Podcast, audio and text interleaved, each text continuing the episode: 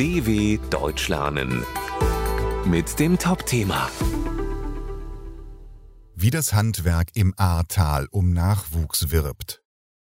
Deutschlandweit fehlen Fachkräfte im Handwerk, auch im Ahrtal, wo eine Flut im Jahr 2021 viele Häuser zerstört hat. Mit einem Projekt sollen dort handwerkliche Ausbildungsberufe für junge Menschen interessanter werden. Die Schule ist zu Ende und dann Viele junge Menschen möchten studieren oder ins Ausland gehen. Andere machen ein freiwilliges soziales Jahr. Für eine Ausbildung im Handwerk entscheiden sich wenige. Dabei ist der Mangel an Nachwuchs dort besonders groß. Etwa die Hälfte der Betriebe findet nicht genug Auszubildende. Aber wie gewinnt man junge Menschen für handwerkliche Berufe? Eine Idee dazu kommt aus dem Ahrtal. Hier werden sehr viele Fachkräfte aus dem Handwerk gebraucht, weil das Tal 2021 von einer schweren Flut getroffen wurde. Häuser mussten repariert, abgerissen oder neu gebaut werden. Auch zwei Jahre später gibt es noch viel Arbeit.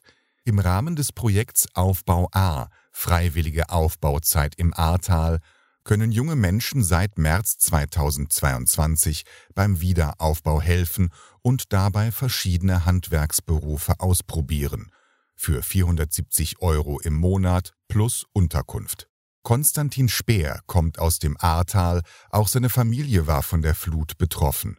Nach dem Abitur hat er bei der Beseitigung der Schäden geholfen. Dann begann er ein Studium, denn in seiner Familie hat jeder studiert. Doch ganz glücklich war er damit nicht. Ich hatte vorher schon die Idee, ein Handwerk zu lernen, erzählt er.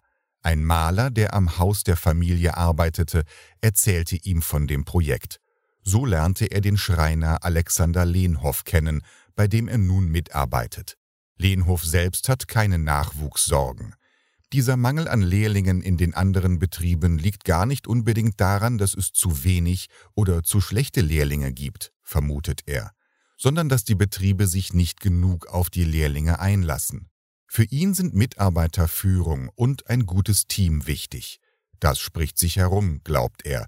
Er ist optimistisch, dass er auch in Zukunft Nachwuchs finden wird, anders als Betriebe mit veralteten Führungssystemen. dw.com/topthema